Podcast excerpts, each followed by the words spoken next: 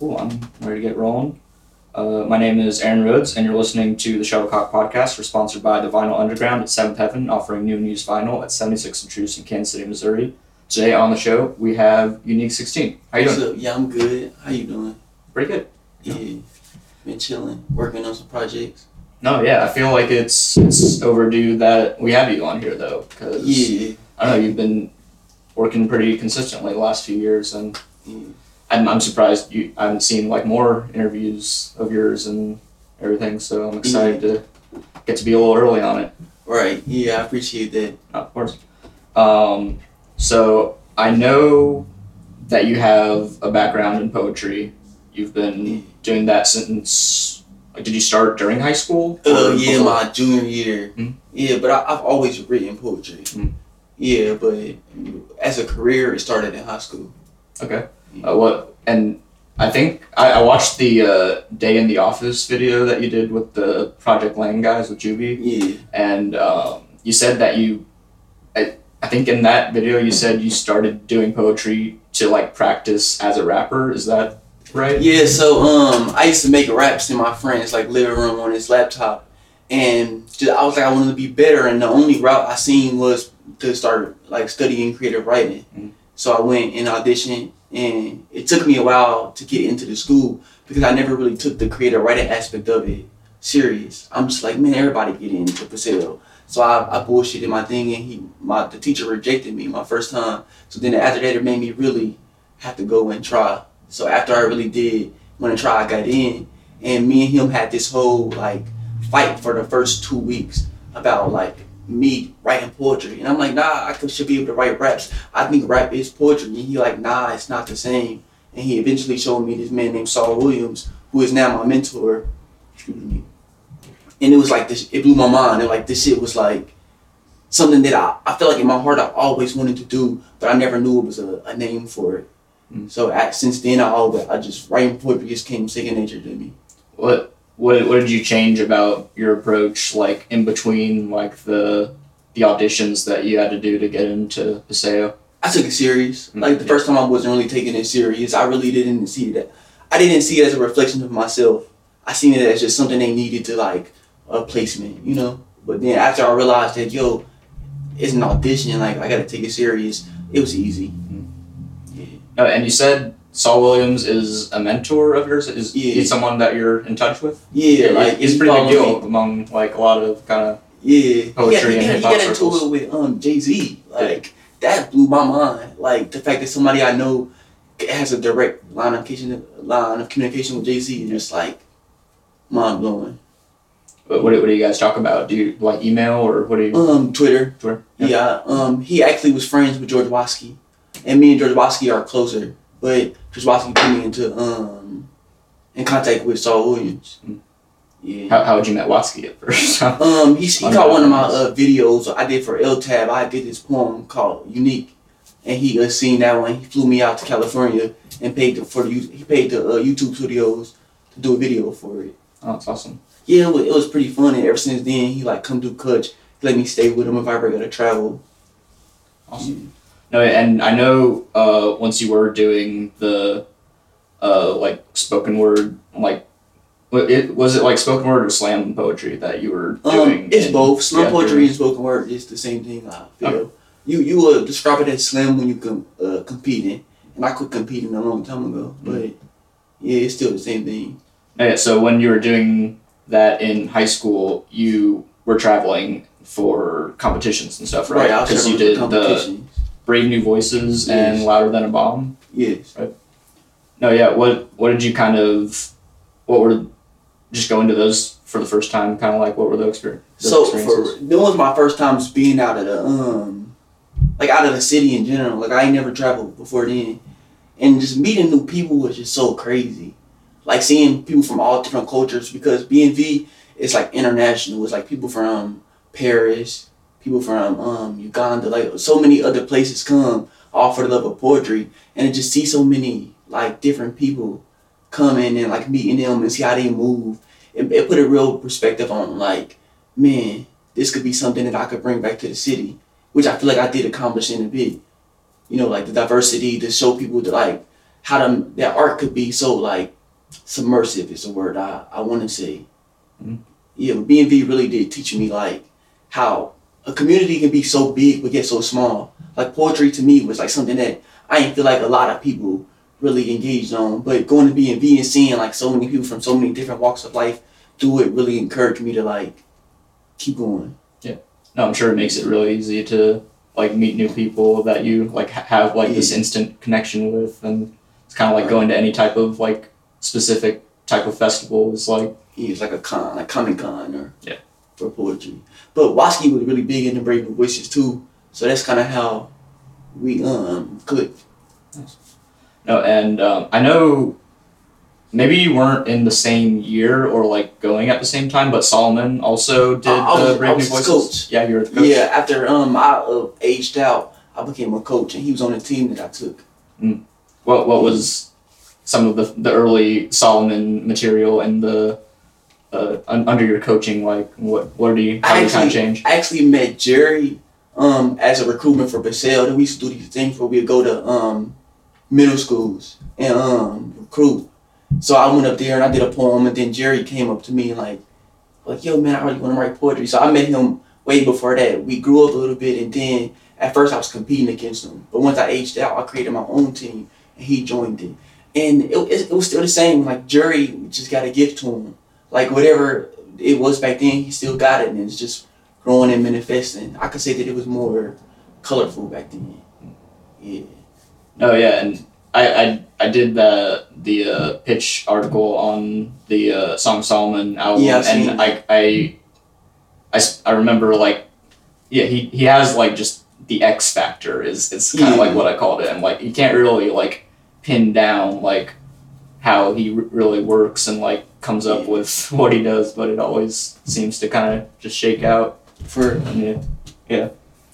Um, oh yeah, and and he, I remember him saying during the interview for that piece that he was like inspired by like seeing you do the the TEDx Mhm. video and like all of the the work that you'd done. So how how did it make you feel to like be able to like create such like an, an immediate impact on like the people you were working with? Man, that's that's why I really like in my heart. I'm like, if I if I, God forbid, if I die today, I feel like I have submitted a, a legacy. You know, because before me, like if it wasn't for me, I feel like a lot of people would just be like, like gangsters.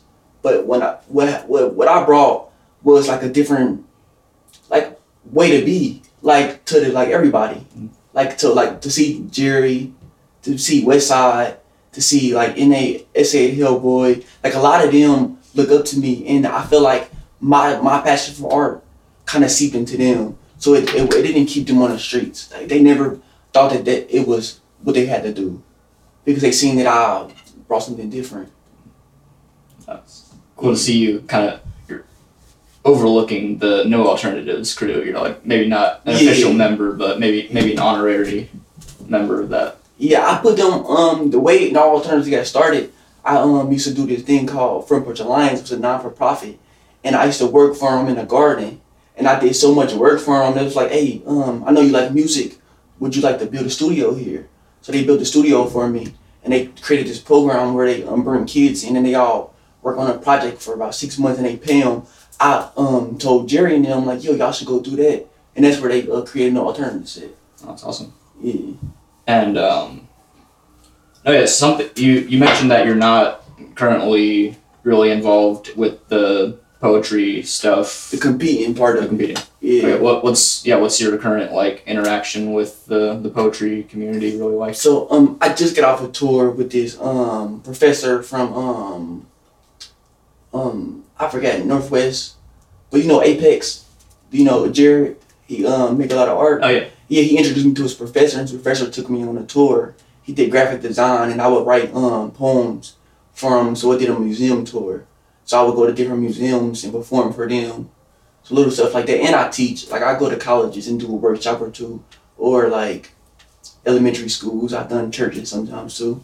Nice. Where where'd you go on the the the museum tour? Um, a lot of places: Atlanta, Chicago, L.A., Philadelphia. It was a, a, a multitude of places. Uh, and how how different like how would you say that getting to do the museum tour and like these kind of workshops and stuff is really different than like being in the, the competitions and traveling for that is are you kind of more at ease is it I'm like, definitely at ease. Like when it comes to poetry, like in competing in poetry, how could you really score something that's so personal to somebody? Like I really like the art of what poetry is. You know, like I like metaphors, I like alliteration and shit like that. And that's what I like. I do poetry for. But some people do poetry to be like, hey, like this was something trauma traumatic that happened to me. So I don't really like putting my art up against it. I don't want to never have to judge somebody's like a rape story and and like give them like a nine or a, a eight. Yeah. Yeah, that it's just something that I'm not comfortable doing. yeah stuff Yeah. No, and you kind of like it's kind of funny because like if I feel like following like pop music and hip hop music like online and like following artists and like management and people like you you always do see people talking about like oh we went gold or like oh we made this this chart placement in the first week and you're you're always kind of like oh yeah I'm excited for these people Right. but it's kind of easy to get kind of just sucked into the um, just caring about the numbers before a lot of the art. And you kind of have to like check yourself every once in a while. I feel like, like at least personally, and just be like, oh wait, this doesn't matter quite as much as everyone thinks it does. Yeah. So, did you ever find yourself like coming close to feeling like that, or Yeah, that's, to- that's what Kurt is about. Yeah. Yeah, like Kurt is about like, 100% that is dealing with the ideal of consumerism. And I believe that is that as in my heart that I have a gift, you know? And like I I, I battle with like if I if God gi- did give me this gift, is it my job to like um like is it my job to change it so it that it'll be more easy to reach people? Yeah. Or can I just make this art for me, you know? Yeah. like I know times is gonna change, so should my art change the times? Like should my subject matter change with things to reach people? Should it is it my obligation to like reach people with my art? And that's something I better with like Oh yeah, that, that was gonna be one of my questions about it because like it, it does kind of go from like jazz inspired rap to like kind of pop rap to kind of like a, a cloud or like a like a cloud rap type thing and I'm like oh do you ever I was gonna ask like yeah do you ever worry about like like which which way you take it sonically and like who you reach because of that so yeah yeah. it sounds like you put a lot of thought into that already Yeah, my goal is to try to reach everybody. Like yeah, I wanna be able to give something for everybody to come here and be like, Yeah, I like this. Yeah. Um, no, and there are a lot of. No, yeah, I was kind of curious about this too. Like you, you mentioned, like you have all these opportunities because of um, your poetry work right now that you're getting to travel and do these workshops and everything, and like I don't know a whole lot about that whole world, but I was kind of curious, like it are, are there like less opportunities out there for like spoken word poets like after you graduate high school because i feel like it, a lot of the like infrastructure and funding is like from what i can tell like focused on like the high school kids which which is important but like i feel like there may not be much path forward for like Yeah. people once they age out of that is that right at all Um, I feel, I feel that in a way, Mm. but um, it is it's like any career field. Like you gotta bring the best to the table. There are opportunities out there. There's a lot of things that um people do require poetry for, but I get that too. When it's something I ain't really deal with on either, cause I ain't really had to face it. Mm. But the more I, I, it will come one day where I gotta ask. But I do know people who are like in their late sixties who've only ever done this. yeah they're, they're like involved in judging and like other like Yeah. competitive workshops and stuff It's more that like writing books Yeah. and making sure, you know, just more like an artist. Like it's a more mature art form and the career is more mature. Like to go ahead and, and do stuff like at Black History museums and things of that nature. Really about your market. Okay, and um, yeah, to get into some of the music you've been releasing, um, like it's like you you listen to like one or two of the projects you have out, and it's you, you, you work a lot with references of like God and the devil and the Yeah. Bible and all that type of stuff. So I'm kind of curious what your like experience with religion like growing up was and how that's kind of changed over the years. I Man, I should be more prepared to answer this question because it's kind of all my life has been about. but um, I'm kind of going through a change right now in it, so I'm not really sure where I am now. But where it began, I could say when I was about when I I was adopted. So my stepmom, she used to like make us go to church, and that just made me resent it so much. Like I resented church like to the fullest. And then um, a- after I left her house, then something in me was like, man, I want I just want to know. So I um linked up. I went and found a church, and I went to talk to the pastor, and I asked the pastor, I was like, hey, yo, would it be okay if you taught me every religion, like not just Christianity? And he was like, yeah, I'm down to do that. So he would give me books and stuff to read, and I really like fed my um my hunger for religion. And um, I'm I'm real spiritual. Like I believe in God. Like I feel like God is real. But I still wanted to know like a rubric. Like I wanted to see what what people had say about him. And that's kind of my beginning of religion. How old were you when you were asking for all these books on Um, other religions? and I was probably 14, 15. Mm. Yeah. And what was there like any? I don't know. Like, did you just kind of like take it all in very like gradually and kind of analytically, or like did you find yourself like drawn to like other religions that you didn't know much about or stuff like that? Like, Yeah. what, what was that process kind of like for you? Mm, I was really kind of feeling the church for a while. I ain't go, I ain't gonna lie. Like the thing that pushed me away from the church was the pastor. Like once I started wanting to be more of myself, he was like, nah. You know, he started being shady, so that really pushed me away. But it was one question I um it was a passage in the Bible I read one time. It was like, God, my Father, why have you forsaken me? And I was just like, man, this is like don't make sense. Depending on what Christianity preaches, like why would Jesus ever say that and that um I wanted to go figure that out. So I, I went through so many churches and so many people just to find out what that one scripture meant. And a lot of my art comes from just that one line of why God said it was um, said that on the cross. Or Jesus, depending on what you believe in.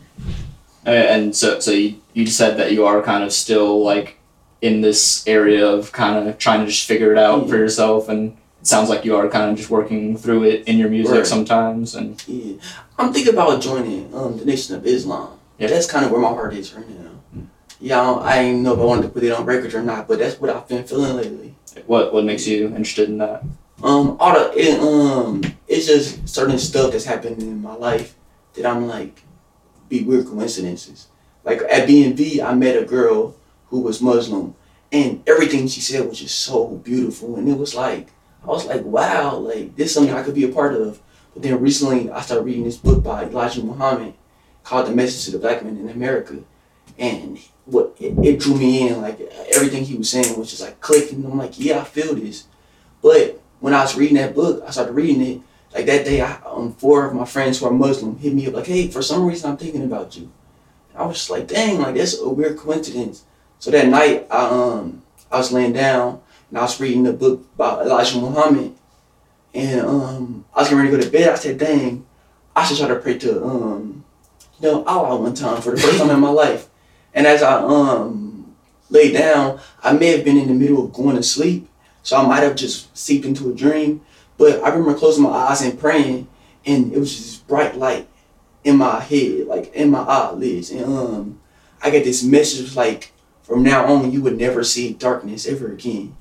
I'm just like, wow, like that was like really like crazy to me. Yeah. So that's drawing me in, and I I just be making these little hints like, hey, if this happened, I'll I'll convert to you know Islam, and it'll happen like every time, every time. So I'm like, man, I'm gonna really give it a chance. Oh yeah, and you, you do kind of have like a an interest or a fascination. It seems like with like kind of like just finding like like signals and like Yeah. because you, you, you talked about in that other video the um, you're talking about um, the 16 in Right. in your stage name and how that just kind of came from like a series of like you seeing that number of different places and just kind of like coincidences or I don't know is that like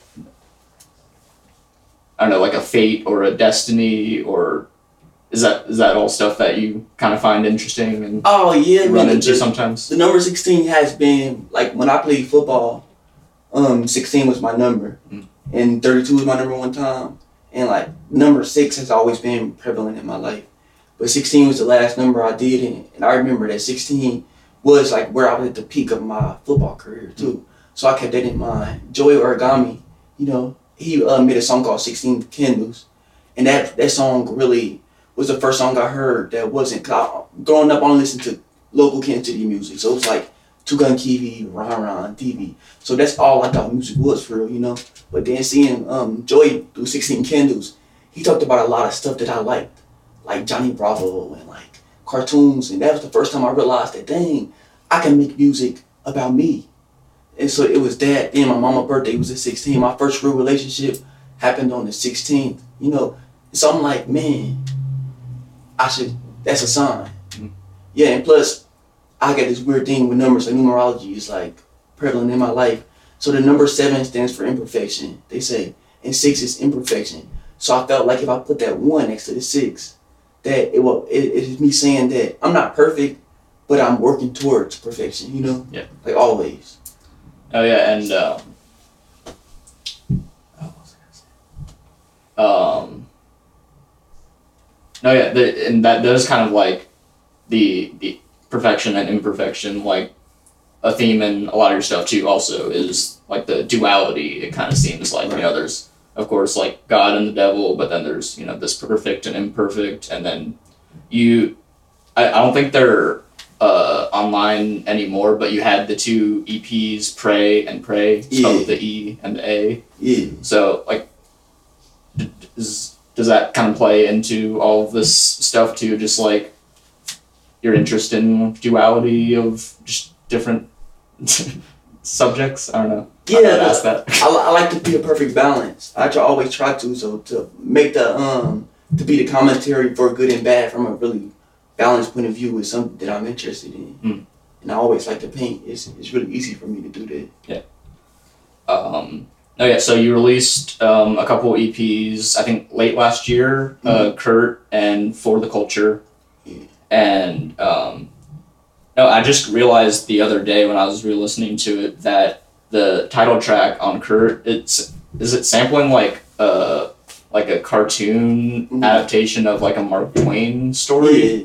Yeah. What what made you want to use that? Is it just like a Missouri thing or? Nah, it's crazy that Mark Twain from Missouri because I just learned that, but Mark Twain has been one of my favorite writers. Yeah.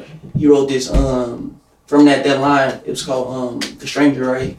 Yeah, the mysterious stranger. The Mysterious Stranger, yeah. And like, I love that book. It's one of the first books I ever read. So I'm like, in that line, and in the beginning of the song, it really does like go with the song.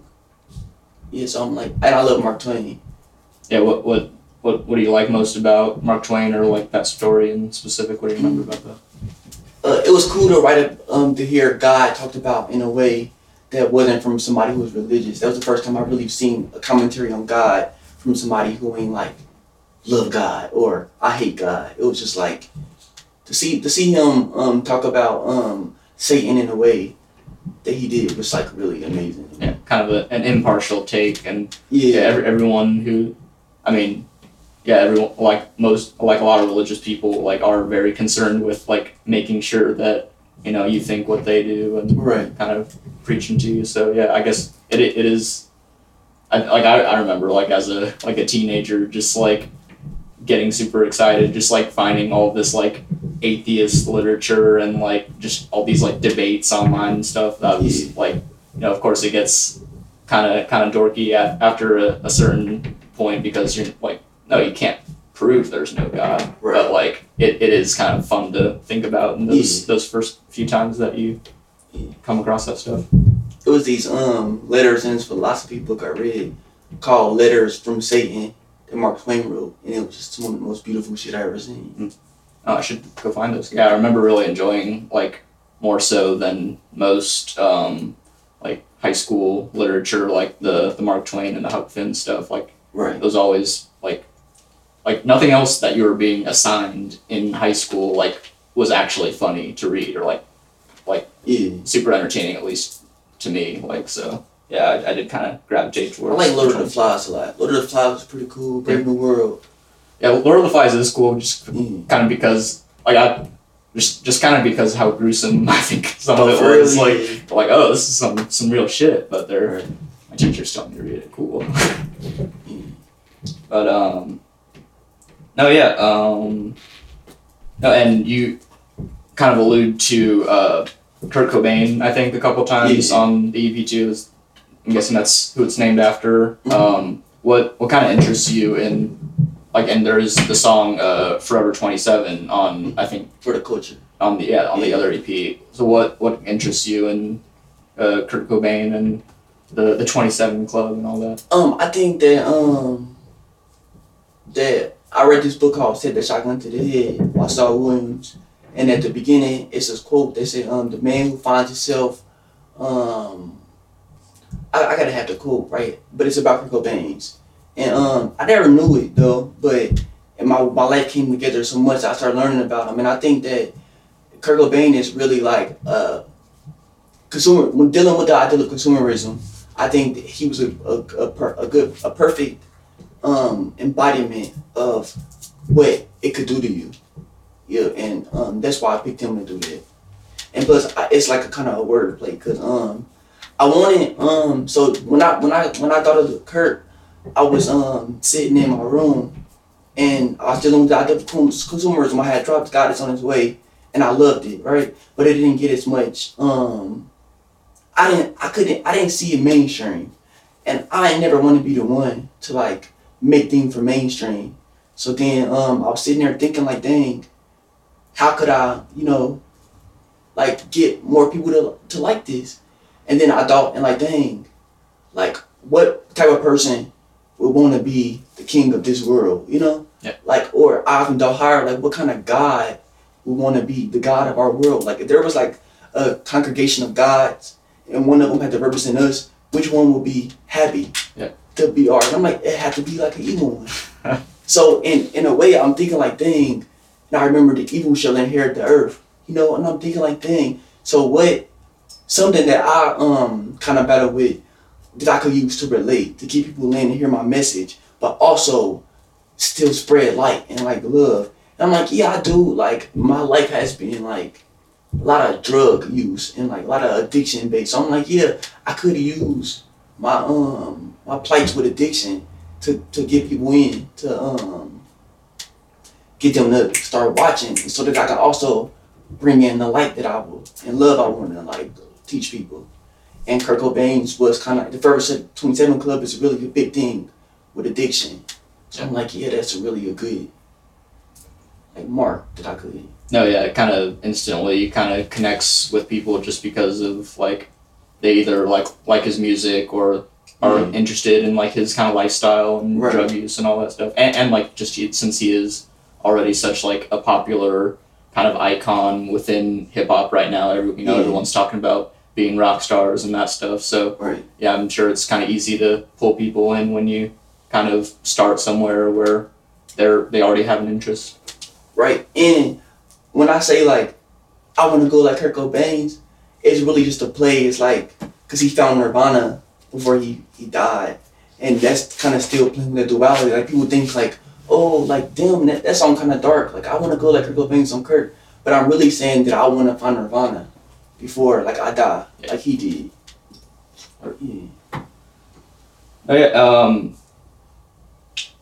okay, something I wanted to ask about as well is like, I, I, I, I'll see you like post flyers and stuff every once in a while, but it seems like you don't perform out as much as like a lot of other people Yeah. kind of in Kansas City's music scene. I was, I was curious if that was like a decision on your part or if uh, you're just not like getting asked to be on as many shows. Um, yeah, I um usually take every show that um people offer me. But after a while, I did. I don't wanna. I stopped wanting to do free stuff. Mm. To be honest, Yeah. like I've been um doing free stuff for so long, and in the moment, I'm like, yeah, I should be compensated for it. People start looking at me like I'm jaded or something. So I'm like, I want to be my worth. Like this is like something that I feel is of value. So then I want to and so paid shows are hard to come by, but every now and then I do a free one just because you know I'm.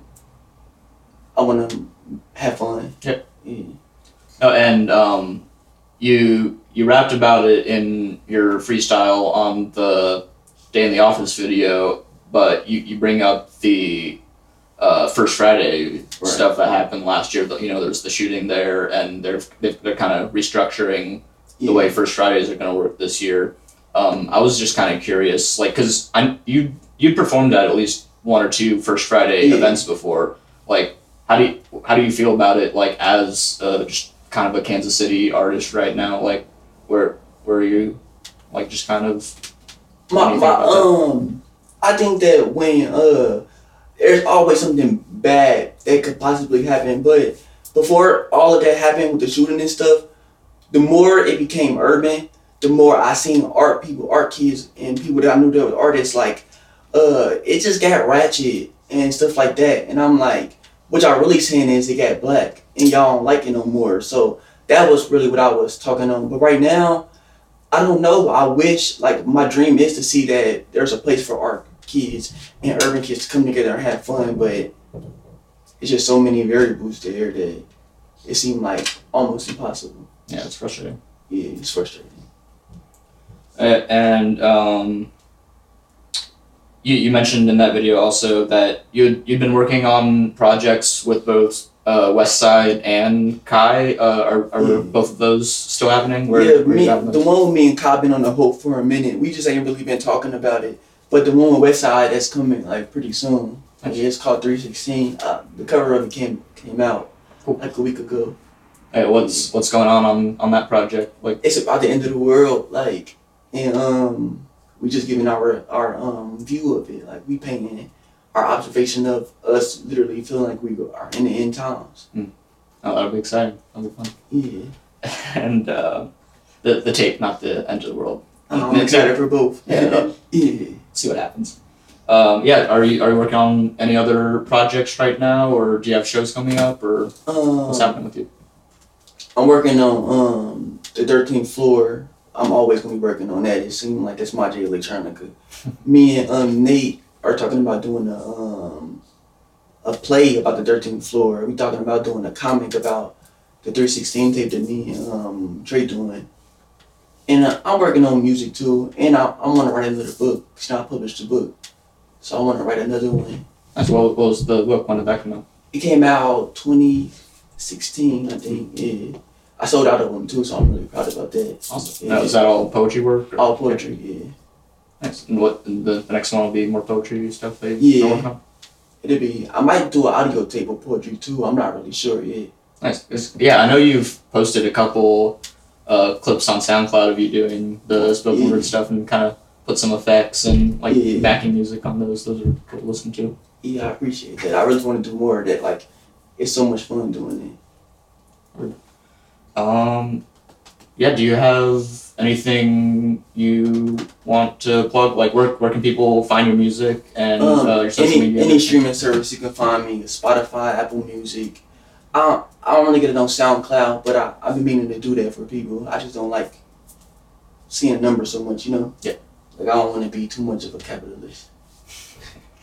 Oh yeah, so you have the Kurt EP and the For the Culture EPs out on, I think Apple and Spotify and YouTube and everything. Yeah, I got one that should have been out already, but my manager wanted to do something with it. It's called Drug. And I had dropped that for a while, but then I'm, I took it down to do some more stuff to it. So it had to be out in probably the next two weeks. Cool. No, and uh, yeah, what's your handle on Twitter and Instagram and everything? Um, Unique XVI. Sweet, Number one was for 16. Awesome. Uh, yeah, and people can follow at Shuttlecock Mag on Facebook, Twitter, and Instagram. Visit shuttlecockmag.bigcartel.com. That's the web store. Shuttlecockmusic.com for all the articles. Uh, check out the Facebook events tab for all the shows we have booked coming up. And yeah, I appreciate you being on the show today. It's- Yeah, I it's a lot of appreciate you for asking me. Yeah. Of course.